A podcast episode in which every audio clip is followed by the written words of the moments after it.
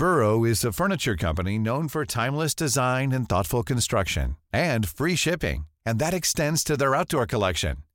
Their outdoor furniture is built to withstand the elements, featuring rust-proof stainless steel hardware, weather-ready teak, and quick-dry foam cushions. For Memorial Day, get 15% off your Burrow purchase at burrow.com/acast, and up to 25% off outdoor. That's up to 25% off outdoor furniture at burrow.com/acast. Alors, il n'y a plus de mots-clés, c'est ça ? Il n'y a plus de mots-clés. C'est dommage, moi j'en avais un très beau. C'était quoi ? Anus. Votre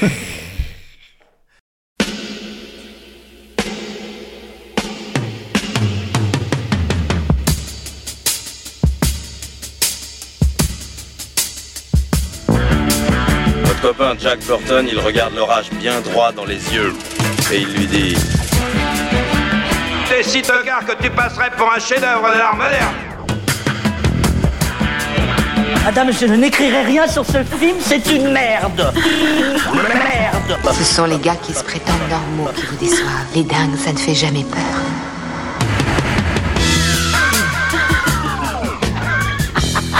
Elle nous connaît dans les coins, la frangine.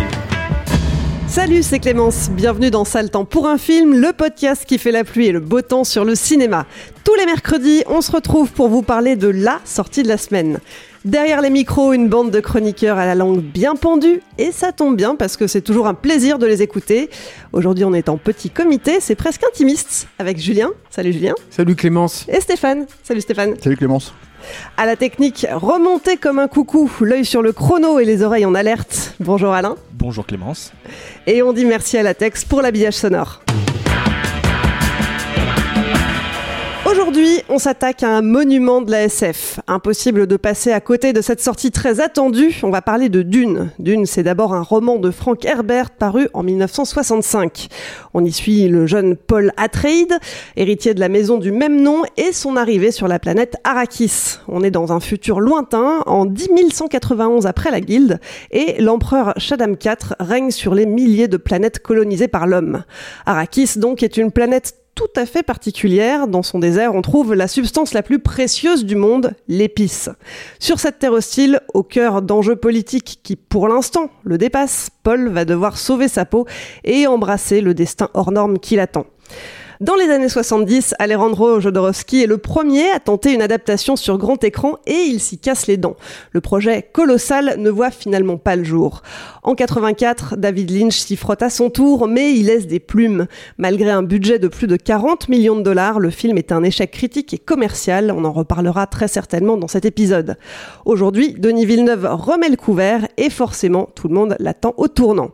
Le projet est lancé à l'hiver 2016, quand Legendary Pictures récupère les droits d'adaptation du roman. Vu l'ampleur du récit, ce n'est pas un mais deux films qui sont prévus. Les scénaristes Eric Ross et John Spetz épaulent Denis Villeneuve sur l'écriture. Le tournage débute en 2019 avec Timothée Chalamet dans le rôle de Paul Atreides. Il partage l'affiche avec Rebecca Ferguson, Oscar Isaac, Javier Bardem, Charlotte Rampling ou encore Zendaya. La pandémie Covid-19 complique la post-production et contraint Warner Bros. À repousser la sortie du film, initialement prévue pour novembre 2020. Finalement, Dune est dévoilée en avant-première mondiale à la Mostra de Venise le 3 septembre 2021 et débarque dans les salles françaises le 15 septembre, plus d'un mois avant la sortie américaine. Alors, la saison dernière, je finissais le récap en vous demandant votre mot-clé. Cette saison, Pyramide, c'est terminé, on va tenter autre chose. On va commencer par la fin. Julien, Stéphane. Dune, on va le voir au cinéma ? Mais il faut déjà le dire. Il faut déjà le dire. Mais j'aime pas donner un... Si vous avez aimé Blade Runner 2049, allez le voir. D'accord. Moi, je dirais non. Voilà. Mais pas... Enfin... Si ce n'est que, bon, c'est quand même une vraie sortie en salle pour le coup, contrairement à tout ce qui est sorti ces 6-8 derniers mois. En fait, en France, ça sort vraiment, donc soutenir, on va dire, une sortie cinéma, c'est une chose. Avec ce film-là, ça fait un peu chier. Voilà. Parfait. Et bien maintenant, vous allez nous expliquer tout ça en détail. Julien, t'as été un petit peu plus cryptique. Stéphane, Je connais ton amour pour Denis Villeneuve. Je vais garder. Je connais l'amour de Julien pour Denis Villeneuve aussi. Donc non, mais voilà, on a nos têtes, quoi, comme tout le monde dit. Bon. Comme on nous le reproche d'ailleurs. Hein. Non. Écoute, je sais pas. Moi, tout le monde dit que c'est bien et que c'est énorme et que ça va changer la face de du space opéra. C'est que ça doit être vrai. Clémence, qui est à cette table, m'a dit il est bien en sortant de la projo de lundi. Je dénonce, mais il faudra que tu nous expliques aussi ce que t'en penses, quoi. Du coup, et quels sont tes arguments? Ça peut être intéressant, ça va ouvrir un peu le débat. Moi, je commencerai très basiquement, en fait, par prévenir les gens qui vont débourser de l'argent, en fait, pour aller voir le film. Et parce qu'il faut que vous sachiez dans quoi vous vous engagez. C'est-à-dire que si vous voulez voir, à mon sens, en tout cas, un grand spectacle avec des effets spéciaux, des grosses scènes d'action, quelque chose qui va vraiment vous emporter visuellement, émotionnellement et tout, moi, je pense pas que ce soit un bon investissement. Vous allez être déçus. C'est-à-dire que c'est quand même un film qui, au niveau du pur spectacle, là, je rentrerai un peu plus tard dans les détails et en essayant d'exposer des arguments qui se tiennent un petit peu plus étayé évidemment, mais disons qu'au niveau du spectacle, c'est un film qui est extrêmement pauvre, qui vous proposera pas plus en fait que ce que vous avez déjà vu dans la bande-annonce, avec en plus, alors, je ne sais pas si c'est dû à un problème de copie dans ce que j'ai vu ce matin à la salle Warner, ça me semble étonnant parce que c'était quand même une projection de presse, et les projections de presse, surtout à Warner, sont en général assez soignées. Mais en plus, une promesse non tenue par rapport à la bande-annonce. C'est vrai que j'ai pas revu la bande-annonce depuis que j'ai vu le film, mais il me semblait me souvenir que dans une des bandes-annonces, je crois que c'était la dernière, on voyait enfin le vert des sables, qui est une des grandes promesses visuelles, en fait, de Dune, assez bien. Et dans le film, moi, dans la copie que j'ai vue ce matin, elle était complètement pourrie, en fait, par des choix d'étalonnage très particuliers. C'est-à-dire que on avait accentué les contrastes à force, c'est hyper fort, tout était noyé dans une espèce de noir assez dégueulasse et avec beaucoup de grains, c'était vraiment désagréable, alors que dans l'abondance, il me semblait que c'était beaucoup plus clair. Voilà, et sachez aussi que c'est un film, alors ça s'assume comme ça parce que c'est nommé première partie, mais enfin pour moi ça c'est quand même un gros problème qui au niveau du final est un vrai, enfin il y a un gros problème quoi, c'est-à-dire que le film se termine sur une scène d'action minuscule, un duel, je ne spoil rien en disant ça, mais c'est un duel entre deux personnages à l'arme blanche, filmé mais excessivement platement, c'est-à-dire en champ contre champ avec juste un changement de focale de temps en temps pour souligner en fait quelques moments de tension un peu plus forts, et ça s'arrête là et t'as pas de promesse et voilà, c'est juste une espèce de teasing, ce qui pour un film de 2h30 est quand même très très problématique. Donc ça, c'est vraiment pour l'aspect, on va dire, hyper basique, bas du plafond, en fait, sur la critique. Après, si je dois rentrer un peu plus dans le film, on parle là de deux choses. On parle d'un space opéra, ça c'est le premier élément, et ensuite on parle d'une adaptation du roman de SF. Je crois que ça reste le roman de SF, la saga la plus vendue, en fait, dans l'histoire de la science-fiction. Dune, c'est un film qui date de 1965. Un roman. Le livre, évidemment. Évidemment, hein, celui qui est adapté là. 1965, c'est l'année où, par exemple, pour vous donner un contexte, les Beatles, enfin John Lennon et Harrison, avaient goûté au LSD et sortaient l'album Rubber Soul. C'est un album important pour les Beatles. Je vais retomber sur mes pattes, hein, je sais que ça, j'ai l'air de partir à l'autre bout de la galaxie, mais Rubber Soul, c'est un roman important, un album important parce que c'est l'album, en fait, où les Beatles, ils vont commencer à déstructurer ce qu'ils étaient en train de faire et où le LSD, je suis désolé si je semble faire l'apologie de la drogue, mais c'est important, encore une fois, pour Dune. Le LSD va ouvrir leur chakra, va leur ouvrir un tout nouveau champ d'expérimentation. Ils vont tester beaucoup de choses, ils vont déstructurer, en fait, la musique qu'ils faisaient jusqu'à présent. Et ils vont nous proposer, les albums qu'on sait ensuite, ça va aboutir à Sgt Pepper, au White Album, enfin ce genre de choses. C'est pas un hasard, c'est-à-dire qu'il se passait quelque chose à cette époque-là dans la culture pop. Frank Herbert, lui, de son côté, il parle de ça, c'est-à-dire qu'il parle de l'ouverture, en fait, de l'esprit. Et son roman travaille à ça, et de façon pas déguisée, c'est-à-dire que l'épice pour les lecteurs en fait de l'époque, c'est très clairement des produits psychotropes. Ça peut être du shit, enfin du touch, enfin des joints, du LSD. Lui en l'occurrence il prenait des champis, donc Frank Herbert et Lynch et Jodorowsky, ils avaient travaillé ça. C'est-à-dire qu'ils avaient travaillé sur, on est sur un genre qui permet d'offrir aux spectateurs quelque chose qu'ils ne voient pas dans leur vie de tous les jours, quelque chose qui explose l'imagination, quelque chose qui t'ouvre les sens, qui te permet de te faire ressentir des choses qui ne sont pas là. Villeneuve, il fait l'inverse. C'est-à-dire que moi, ce qui me gêne vraiment à Villeneuve, et ce que je ne peux pas lui pardonner en fait quand je vois un film comme Dune, c'est que c'est un mec qui joue, et il l'avait déjà fait avec son Blade Runner d'ailleurs, il joue la carte de la sécurité à tous les niveaux. C'est-à-dire que ces vaisseaux, ce sont des formes géométriques, c'est des parallélépipèdes ou alors c'est des sphères, avec un tout petit peu de travail de texture, avec 2-3 trucs et tout, mais ils sont pas étonnants, ces vaisseaux. Ils sont juste là. Le seul truc qui travaille, Villeneuve, c'est le gigantisme sur certains plans. Ça, il l'assume et il le fait. Mais en dehors de ça, c'est extrêmement pauvre. Tout ce qui est peuplade extraterrestre, on va dire, ou évolution de l'humain, ce qui est très très important aussi chez Frank Herbert. Et c'est déjà quelqu'un qui parlait du transhumanisme, c'est aussi quelqu'un qui parlait de l'évolution de l'humain, de comment ça peut impacter le physique, en fait, tout ça. Tout ça se limite à de discrètes petites prothèses, alors qu'ils ne vont choquer personne, parce qu'ils ne prennent aucun risque, mais qui ne sont pas intéressantes. C'est-à-dire que c'est des prothèses en silicone, des transferts qui vont cacher les sourcils, qui vont faire des sourcils un peu plus gros, qui vont camoufler des oreilles, par exemple, sur certaines peuplades. Et puis, presque un truc fétichiste, mais je dis fétichiste, mais c'est mensonger, parce que fétichiste, ce serait une déviance, ça voudrait dire que c'est un peu exubérant, mais ça ne l'est pas. Mais en tout cas, il y a un attachement un peu plus particulier, on va dire, au casque, en fait, que portent les personnages, et qui sont un peu plus, on va dire, exubérants. Mais tout ça reste dans un truc, mais super monotone. Et ça va avec un autre choix plastique de Villeneuve, qui lui appartient entièrement, moi, auquel je ne souscris pas, mais qui lui appartient entièrement, qui est d'avoir une palette chromatique qui est extrêmement terne, en fait, finalement, qui va du grisonnant au jaune orangé, quoi, mais bon, ça s'arrête à peu près là, quoi, et qui est finalement, moi, je trouve extrêmement triste. C'est-à-dire que quand je vois Dune, en fait, mon problème, c'est que j'ai pas l'impression de voir un space opéra. J'ai l'impression de voir au mieux, et je dis bien au mieux, une espèce de best-of du magazine Géo. Donc moi, ça me fait pas voyager outre mesure. Enfin, j'attends autre chose d'un film qui m'annonce un space opéra, quoi. Je passerai évidemment la musique de Hans Zimmer. Alors la musique de Hans Zimmer, c'est pareil, on peut apprécier, et je suis parfois client d'Hans Zimmer, mais on peut apprécier le côté un peu expérimental d'Hans Zimmer, le fait que il aille dans des choses un peu atonales, que parfois il oscille entre... il y a une dénégation chez Hans Zimmer d'une mélodie au profit de quelque chose qui appartiendrait plus à du sound design, avec un travail très fort sur les drones, etc.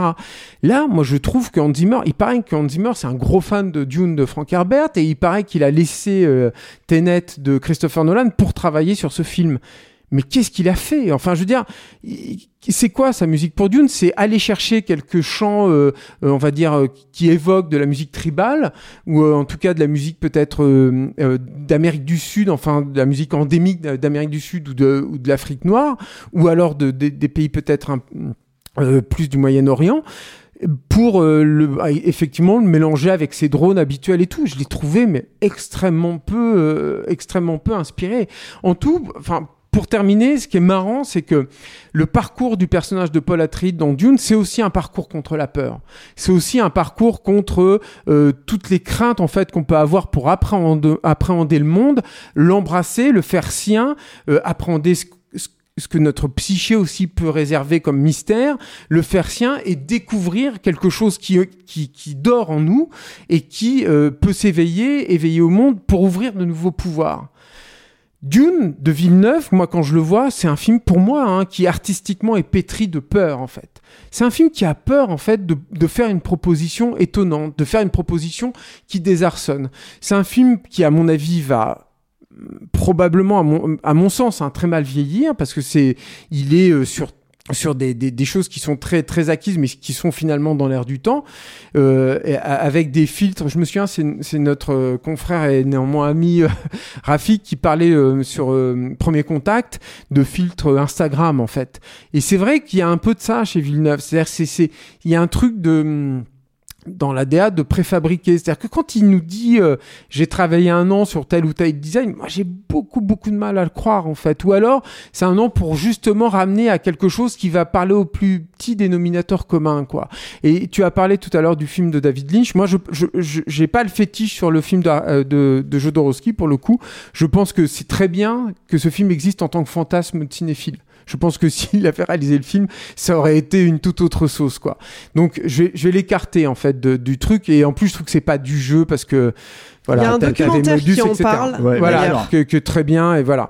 En mais plus, tu peux pas comparer un film qui existe qui n'existe pas. Mais par contre, si tu le compares au film de Lynch, le film de Lynch, c'est un film à problème, comme toutes les grosses productions de Laurentis de cette époque-là, quand il se frottait aux super productions. Et c'est un fan de Flash Gordon qui parle, quoi. Mais voilà, c'était des films qui étaient, enfin, c'était ni fait ni à faire, hein, au niveau de la production, etc. C'est un film qui a manqué d'argent sur certains trucs, qui avait trop d'argent sur d'autres. Enfin, voilà. Mais par contre, c'est un film, quand il réussissait ses trucs, il y avait des choses incroyables sur les navigateurs, sur un truc tout con en fait, sur les costumes des Fremen. Je veux dire, le travail que Bob Ringwood il avait fait, aller rechercher par exemple ces images décorchées de Leonardo da Vinci pour les adapter à l'univers de la science-fiction, c'était un truc dingue et ça marchait, ça fonctionnait. Moi, les costumes des Fremen en fait dans le Dune de Villeneuve, à aucun moment je me dis je suis en train de regarder quelque chose qui vient d'une autre planète. À aucun moment. Je me dis, je suis en train de regarder un costume d'un mec qui va faire de la varap, en fait, dans les parcs nationaux américains, plus, quoi. Et encore. Ouais, des costumes de bédouins ou des trucs... C'est pas... Il n'y a pas de...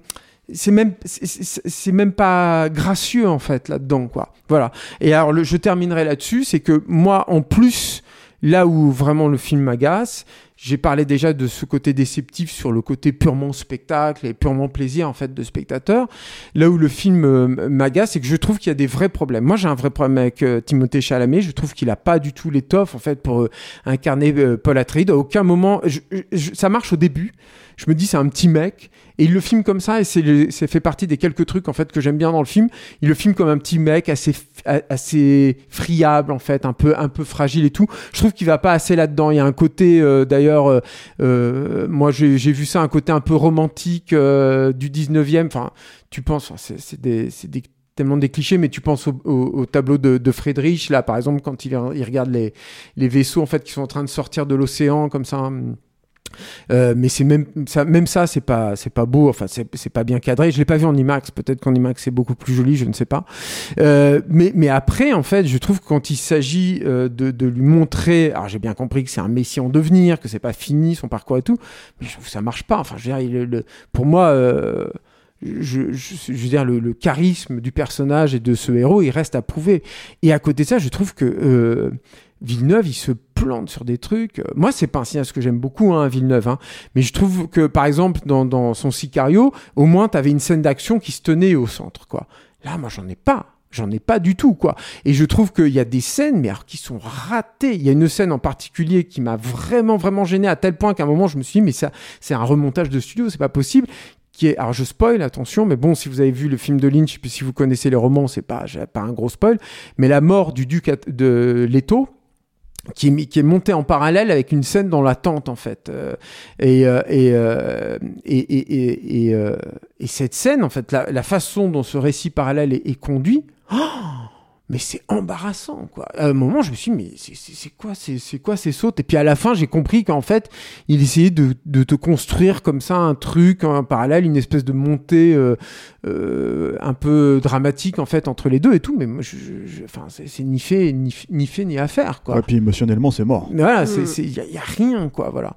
Donc pour moi énorme déception. Alors je suis hyper embêté parce que en fait quand je suis allé en projo, là il y a deux gars en fait qui étaient en projo qui m'ont identifié comme faisant partie de notre groupe à Capture, qui m'ont dit Capture vous avez vos têtes, évidemment vous allez pas aimer et tout. Franchement et très honnêtement, et je le dis pour tous ces gens en fait qui pensent ça de nous, parce que c'est aussi une façon facile d'invalider notre avis et les arguments qu'on peut vous présenter. Moi, j'essaie de vous présenter des arguments, j'essaie de les étayer, de faire en sorte qu'ils tiennent la route et tout.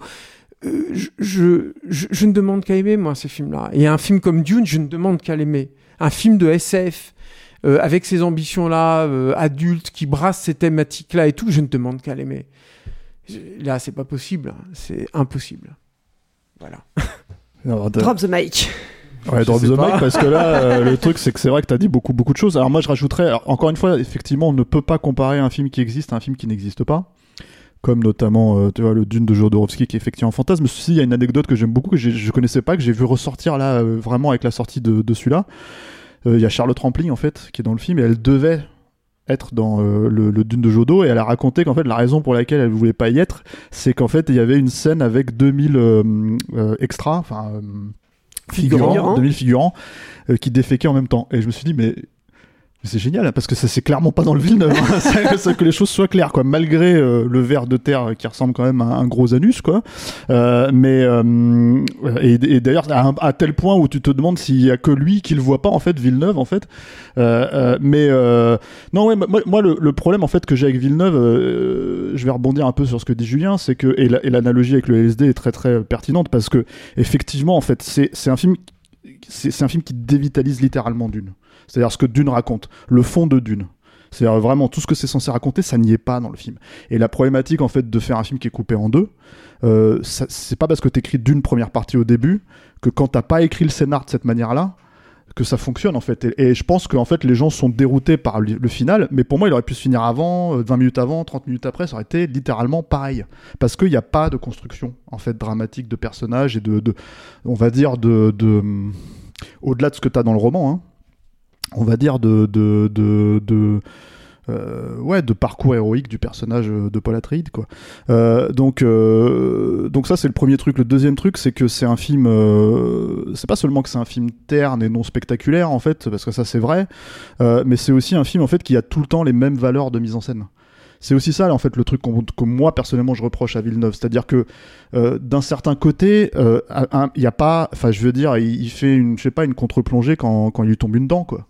C'est-à-dire qu'il n'y a vraiment pas du tout un seul moment où il va se dire « Tiens, je vais faire autre chose qu'un plan large, un plan serré, des longues focales. » Et du coup, en fait, bah, quand tu fonctionnes comme ça, ce qui est censé justement être spectaculaire ne l'est plus vraiment. En fait, tout est au même niveau.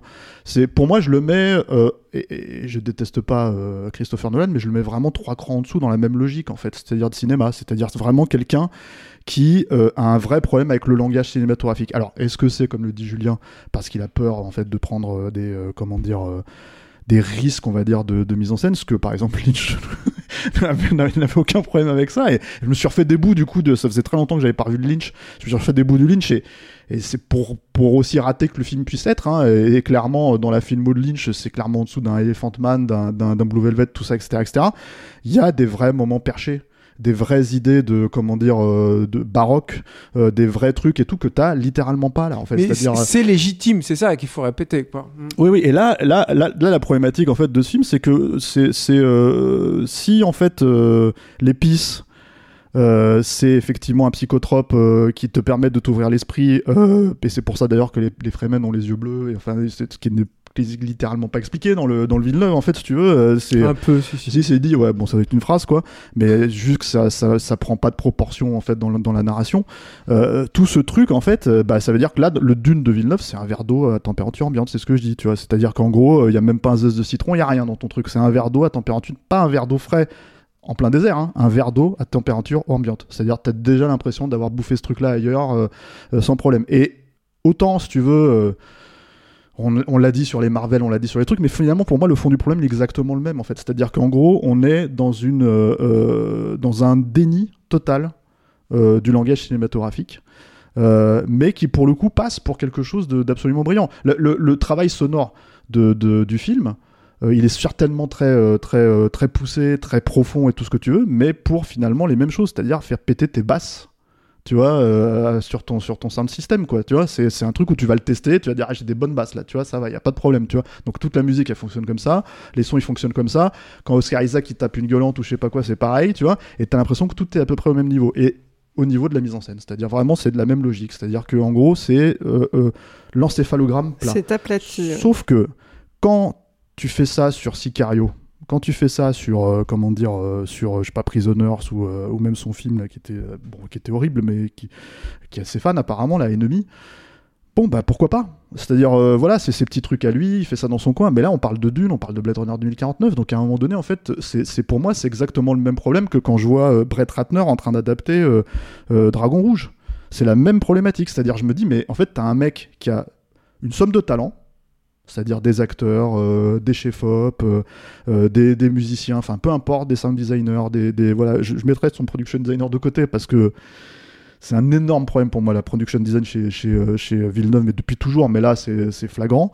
Et il a des talents énormes, mais en fait, il en fait littéralement rien. La production design, c'est quoi ? La problématique de la production design dans Dune, c'est que moi, j'arrive pas à faire la différence entre la maison Atreides, la maison Harkonnen. Bah non, parce que en fait, si tu veux, t'as deux... Il y a du beige et il y a du gris-noir. Ouais, enfin, du beige où ? Parce que moi, c'est gris-noir partout hein, dans le film. Et le truc, si tu veux, c'est que vraiment, comment, il y a deux salles en fait dans la maison Atreides, hein, tu vois, il y a deux pièces. Il y a comment dire, le baron Harkonnen, c'est hilarant parce que il doit apparaître 5 fois dans le film. Les 5 fois il apparaît, il y en a 2. Où, en fait, on fait une référence à comment il s'appelle. À Brando dans Apocalypse Now, et tu fais mais pourquoi le perso il a rien à voir, enfin le baron Harkonnen quand tu lis le livre et tout il est dégueulasse, il est littéralement dégueulasse, il est pas charismatique, il est pas machin, il est dégueulasse et à tout prendre il était un peu ridicule dans le Lynch, moi je trouvais qu'il ressemblait un peu à Coluche toi dans un fatsuit quoi, mais non mais moi, mais au moins il avait un truc de vraiment malsain, c'est-à-dire il y a une scène là où il attaque un gars qu'on lui ramène et tout et c'est limite un viol en fait, enfin c'est un viol dans le truc quand tu le regardes comme ça, mais là t'as rien de tout ça. Là, tout ce que t'as, c'est il se frotte le crâne, chauve, mais... tu vois. Et pour moi, en fait, ces problématiques-là, c'est que du coup, tu crées pas des persos, en fait, qui... C'est-à-dire, en fait, ils sont littéralement tous interchangeables dans leur fonction. Quand t'as Duncan Idaho et l'autre, tu vois, le Josh Brolin, j'ai oublié son nom, le personnage. Les deux, ils ont la même fonction, littéralement, quand tu regardes le film, c'est hallucinant. Alors qu'ils ont pas la même fonction dans le roman. C'est là, en fait, où tu te retrouves avec des trucs où tu te dis, mais ils sont tous habillés pareil. Ils ont tous, en fait, ils ont tous le même enjeu. Ils courent tous derrière le même truc. On t'explique pas ce que c'est exactement cet enjeu-là, c'est-à-dire l'épice. Si t'as pas lu le roman, si t'as pas vu les films de David Lynch, tu sais pas ce que c'est l'épice, en vrai. Pourquoi ?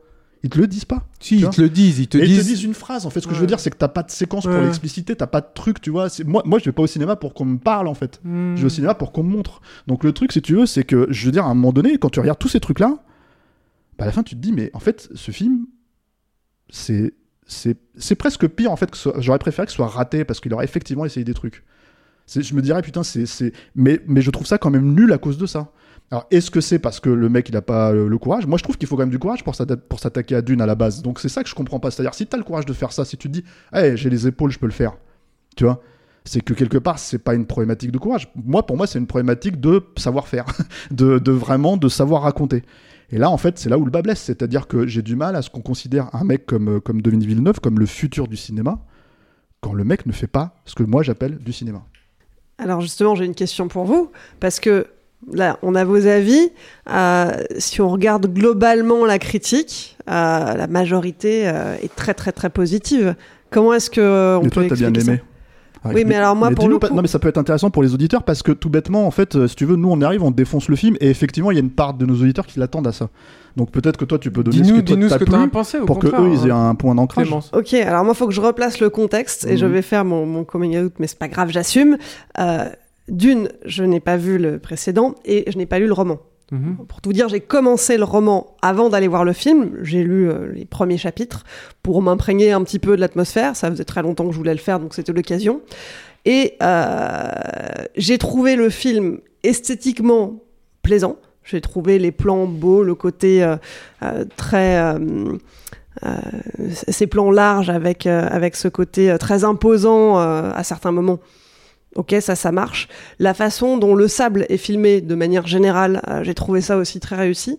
Après, j'entends tout à fait ce que vous dites, les reproches que vous faites, et moi, j'en suis sortie en me disant, j'ai pas ressenti d'émotion, alors qu'en lisant les premiers chapitres du livre, bah, j'en ai ressenti. Et typiquement, la première scène du bouquin, quand Paul Atreides met sa main dans la boîte et ressent toute la douleur, dans le film, ça ne rend absolument rien. Bah, évidemment. Et ça, pour le coup, c'est le seul point de comparaison que j'ai du coup, mais ça, je l'ai ressenti. Mais après, je me demande, du coup... ce que va en penser le grand public qui n'est pas forcément familier avec l'univers d'Herbert. Et ça, pourquoi... j'en sais rien. C'est difficile à dire. Il y a un truc, il y a quand même des, pour moi, des énigmes autour de Villeneuve. La première, c'est ça justement, c'est que, mais c'était le cas sur Blade Runner 2049. C'est-à-dire que moi, je crois me souvenir que le film avait été hyper bien accueilli avant qu'il sorte en salle, hein, et à tel point que moi, j'avais pas. Moi, j'étais encore ouvert, si tu veux. Le problème, c'est que sur les réalisateurs qui te déçoivent comme ça, plus ça va et moins tu vas avec de la foi. Enfin, je pense que tout le monde peut comprendre ça. Je veux dire, on peut pas nous agacer là-dessus, tu vois. Et puis surtout, dans le sens inverse. Si t'as un nouveau Kubrick qui sort, tout le monde va y aller avec beaucoup d'enthousiasme. Si t'as un nouveau Max Pécasse qui sort, tu vas te dire, ah, peut-être pas, quoi. Et bon, puis, Max Pécasse, je sais pas pourquoi je sors ça. Indépendamment de ça, les gens qui nous reprocheraient à nous, en fait, de détester un cinéaste, en fait, sur la base de son travail, sont les mêmes qui attendent le film et qui, donc, le considère déjà comme réussi avant même d'aller voir le film. Donc en fait, en gros, on se retrouve juste à l'autre bout du spectre. Nous, c'est tout. Après, le truc sur Blade Runner 2049, et c'est là où il y avait déjà une première énigme pour moi, c'est que donc il y avait eu cet accueil là, un vrai phénomène. Hein. C'est-à-dire que moi, je me souviens que pour aller au Projo faire les interviews, c'était une galère parce que tout le monde voulait en parler. Et on voit ce qui s'est passé au final. C'est-à-dire que c'est un film qui n'a pas fonctionné du tout, quoi. Et alors, ça, il s'est planté au box-office et surtout là, le film il a 4 ans maintenant et j'ai l'impression que personne le cite en fait comme une référence. Ouais, c'est très rare en tout cas, il me semble, hein, tu vois, il me semble. Donc ça, moi, voilà. Après, je ne peux pas, je peux pas me mettre à la place des autres des autres journalistes en fait qui vont voir le film et qui l'aiment. Je ne sais pas, j'ai même pas lu de critique en fait, hein, à vrai dire. Donc je sais pas, je connais pas vraiment leurs arguments. Il faudrait peut-être que je me penche dessus, mais moi je juge le film en dehors de tout ça, hein. J'aimerais participer à la liesse générale, c'est désagréable si tu veux, mais voilà, je juge voilà. Après, moi je pense qu'il y a quand même un truc, c'est que moi cette notion de peur en fait, ce que j'analyse comme de la peur chez Villeneuve, et qui aussi se manifeste par cette autre d'ailleurs curiosité dont je voulais parler, qui est il est hyper méticuleux en fait, Villeneuve. C'est-à-dire que moi, j'ai découvert après la sortie de Blade Runner 2049 que il en était à demander à ses techniciens, enfin lui-même le faisait apparemment sur certains plans, notamment pour le final, compter le nombre de flocons en fait sur la veste de comment il s'appelle, j'ai oublié le nom, Ryan Gosling, et il les effaçait, les flocons, ou ils en rajoutaient si c'était par accord d'un plan à un autre. C'est ce genre de cinéaste, hein, Villeneuve, quoi. Et ça crée une aura. Oui, voilà. En tout cas, bon, mais c'est un fait. Et puis on sait que voilà le travail qu'il y a eu sur la photo et sur les décors de Blade Runner 2049, que pour moi je ne voyais pas. C'est-à-dire que pour moi c'était pas payant, quoi, du tout. Et c'est vrai que il y a un truc qui marche pas, quoi, entre les deux. Il y a un truc où je me dis mais ce mec il bosse comme un fou. Encore une fois, il y a un design de malade et tout. Mais où est le travail ? Où est le travail ? Je veux dire, à quel moment, par exemple, dans Dune, je serais bien en peine de te dire, j'ai adoré ce moment où il y a tel mouvement de grue ou tel travelling. Je serais incapable de te dire ça parce que, effectivement, comme l'a dit Stéphane, c'est, je veux dire, on est tellement sur des trucs hyper balisés. Moi, j'ai l'impression que, comment dire, c'est quelque part, n'importe quel réal de Brett Ratner pourrait faire ça, tu vois. Je veux dire, j'exagère un petit peu, mais je veux dire, c'est impersonnel, voilà, c'est ce que je voulais dire. Il y a un truc comme ça chez Villeneuve. La seule personnalité qu'a ce mec-là, c'est ce côté impersonnel, cette faculté à tout niveler en fait. Et je pense qu'il y a ça, c'est une zone de confort. Il ne te dérange jamais. Mais je pense que, encore une fois, le projet Dune, et là pour le coup, moi je les ai lus, je les ai même étudiés en fac, ces romans-là. Frank Herbert, c'est un mec qui m'a vraiment intéressé et tout. Va à l'encontre totale de ça. C'est que si ça a eu ce lag et tout, c'est pas ça, Dune. Eh ben, je vais te dire, moi, d'avoir lu les premiers chapitres du roman et d'avoir vu le film après, le film, bon, je sais pas ce que j'en retiendrai, mais ça m'a donné envie, par contraste, de lire la suite du roman pour profiter de ces émotions et découvrir cette histoire par écrit, en laissant vraiment mon imagination pouvoir développer les choses ton imagination, à mon avis, vaut mieux que celle de Villeneuve, hein, parce que c'est sûr que ce que tu vois, voilà. Et bon, juste pour faire compléter la réponse de Julien sur la réception générale, c'est très difficile de savoir ce que effectivement les gens en pensent. Maintenant, je pense qu'il y a l'idée que le non-goût, c'est-à-dire le côté impersonnel, donc le non-goût, on dira, ça peut passer pour du bon goût. Parce qu'en fait, tout bêtement, ça va. En fait, il n'y a pas d'aspérité, il n'y a pas de quelque chose en fait, qui te sort du film comme ça pourrait être le cas sur... Par exemple, pour prendre des exemples de films de SF de ces dernières années qui ont vraiment posé problème, comme Jupiter Ascending. Et on peut reprocher plein de trucs à Jupiter Ascending, mais pas de ne pas être un film de SF. Alors que là, même s'il tentait une approche anthropologique qui pourrait être, dans la logique d'Herbert, puisqu'il a abordé le roman comme ça à la base, bah c'est pareil, ça marche pas. Et Herbert, c'est quand même quelqu'un qui a fait énormément, qui a beaucoup développé les théories sur l'écologie, et tout ça, etc. Ça ne ressort absolument pas dans le film. C'est hallucinant. Donc pour moi, c'est, littéralement, en fait, j'ai même pas l'impression. Je sais que ça raconte l'histoire de Dune. J'ai pas l'impression d'avoir vu Dune. Voilà. Steph parlait de Jupiter Ascending à juste titre, mais tu vois, pareil sur Avatar, quoi. C'est-à-dire que Avatar, il est de j'ai envie de dire quelque part de bon goût, en tout cas chez les journalistes, souvent de dire c'est moche. Alors c'est toujours très compliqué, hein, la question de c'est moche et tout. Moi, je n'ai jamais dit que Dune c'est moche. C'est pas la question. Moi, je n'aime pas. Pour moi, c'est moche. Mais le problème, il est pas là. Hein. Le problème, il est ailleurs. Hein. Il est sur cette prise de risque et sur comment tu marques en fait le truc. Moi, j'ai pas envie de voir. Je pense pas que Dune ça se passe dans un bunker en béton en fait, quoi. Tu vois. Je pense pas à ça en fait. Et par contre, encore une fois, ce genre-là. Tout à chaque fois en fait c'est aussi ça va de pair en fait avec le genre, c'est une proposition formelle forte et moi là dans ce film la proposition formelle pour moi elle est réduite quasiment à néant, quoi. Voilà.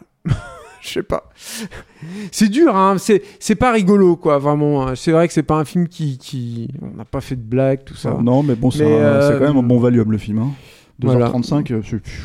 Mais c'est marrant, il y a un truc peut-être qu'on peut terminer aussi là-dessus, c'est que tu parlais tout à l'heure de comment il s'appelle le méchant, le baron Harkonnen. Le baron Harkonnen, ouais.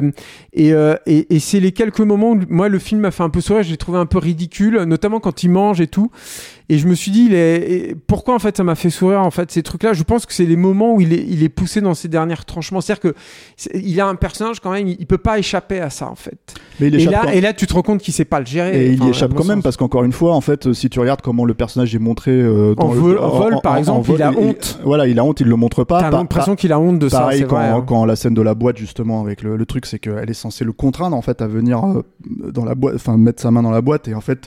C'est une scène dans le Lynch où ouvertement, si tu veux, tu sens que l'autre il joue ready exprès pour qu'il joue contre son gré, on va dire, qu'il agit contre son gré. Là, en fait, la scène, c'est un truc où il apparaît devant la nana, c'est ridicule. Tu te dis, mais à ce moment-là, le grand cinéaste avec un, tu vois, et je veux dire, il utilise le langage du cinéma pour essayer de faire fonctionner ça. Et là, pas du tout, en fait. Le mec se dit, bon, bah, je peux pas faire le truc que Lynch a fait, donc je vais faire mon truc à moi parce que c'est ridicule ce que Lynch a fait. Mais sauf que ce qu'il fait aussi, c'est tout autant ridicule. Et ça veut dire qu'il n'accepte pas le fantastique, il n'accepte pas l'ASF, tu vois. C'est ça, au bout d'un moment, en fait. C'est-à-dire que ces renoncements-là, c'est. Il sait pas rêver, ce mec. Voilà, c'est ça. Il sait pas, il arrive pas à rêver, quoi. Ça, c'est marrant aussi, hein, le travail de son de Lynch. Tu compares le travail sur le son qui est hyper important. Et le travail sur le son, en fait, de Dune, je suis désolé, quoi, mais ça n'a rien à voir. Enfin, je veux dire, c'est pas du tout du même niveau, quoi. Bref, n'allez pas le voir. J'ai peut-être une explication sur Alors, je pense que Denis Villeneuve est derrière ça, mais les studios aussi qui souhaitent ne pas se mouiller, qui ne veulent surtout pas... si jamais le 1 est un échec commercial, bon, le 2 n'aura pas lieu... mais qui, dans l'hypothèse où ça fonctionne, ont quand même l'idée d'un Duneverse complet à la façon du MCU, avec une série qui a été annoncée pour parler de l'ordre des Bene Gesserit. Bene Gesserit.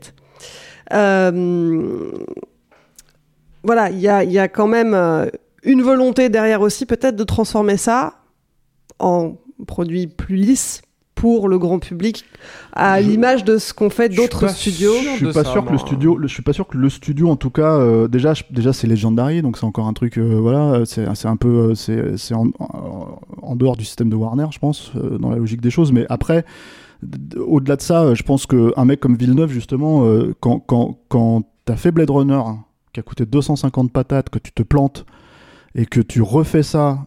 Tout en disant mais attendez, j'ai pas tourné la suite, mais je vous raconte que la moitié de l'histoire, donc en fait il y en aura une, hein, je vous le promets, tu vois, alors qu'il a pas forcément la street cred, en tout cas au box office pour l'assurer. Je pense que s'il arrive à monter ça quand même, c'est parce que c'est pas Cameron le mec, hein, faut avoir conscience de ça quand même, quoi. Il peut pas lancer 5 suites en même temps, quoi. Bah s'il fait ça quand même, c'est qu'à mon avis il a quand même l'aval du studio vraiment. Et du coup, c'est quand même une prise de risque, voilà, hein, pour le studio, un film comme ça. Voilà, hein. Et surtout, encore une fois, son film, il ressemble au précédent, qui ressemblait au précédent. C'est-à-dire, en fait, il ressemble à un film de Villeneuve. Et ça, pour le coup, si vous aimez Denis Villeneuve, il n'y a pas de problème, vous allez adorer Dune. Hein. Si vous aimez Denis Villeneuve, allez voir Dune. Si vous voulez vous faire votre propre avis, Dune est sortie en salle ce 15 septembre.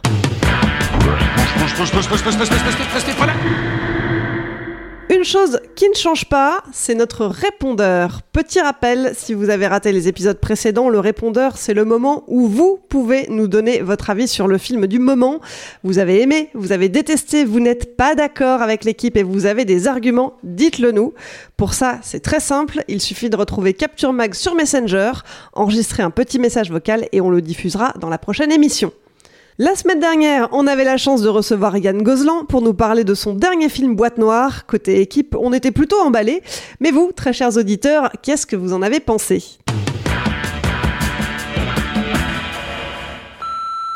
Bien le bonjour à l'équipe Capture Mag. Petit message concernant donc le film Boîte Noire. Alors, je ne suis pas une grande fan de cinéma français. Du coup, je suis allée le voir après l'écoute de l'interview du réel par votre équipe. Et je ne regrette pas, puisqu'on a ici une belle mise en scène, un travail sonore qui rend le tout prenant, même très prenant. Du coup, Boîte Noire, c'est vraiment une vraie bonne surprise. Le seul petit bémol, qui reste quand même un vrai bémol, c'est le scénario. C'est assez grosse ficelle, et sur le dernier acte, je trouve que ça vrille complètement. Voilà. Mais bon, ça n'empêche pas de passer quand même un bon moment ciné, donc tout va bien. Voilà. Allez, bonne rentrée.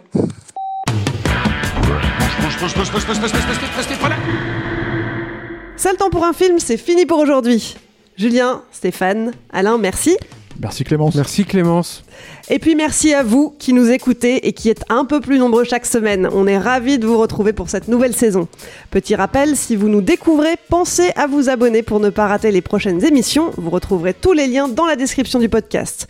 Et puis si vous voulez nous soutenir, il y a plein de façons de le faire. Vous pouvez parler de nous à vos amis, relayer ce podcast sur vos réseaux sociaux préférés, nous mettre des étoiles sur les applis de podcast et vous abonner à la chaîne YouTube de Capture Mag. Allez, je vous laisse. On se retrouve dans une semaine, cette fois-ci pour une sortie DVD Blu-ray. On parlera de Démonique, le nouveau film de Neil Blomkamp. Salut.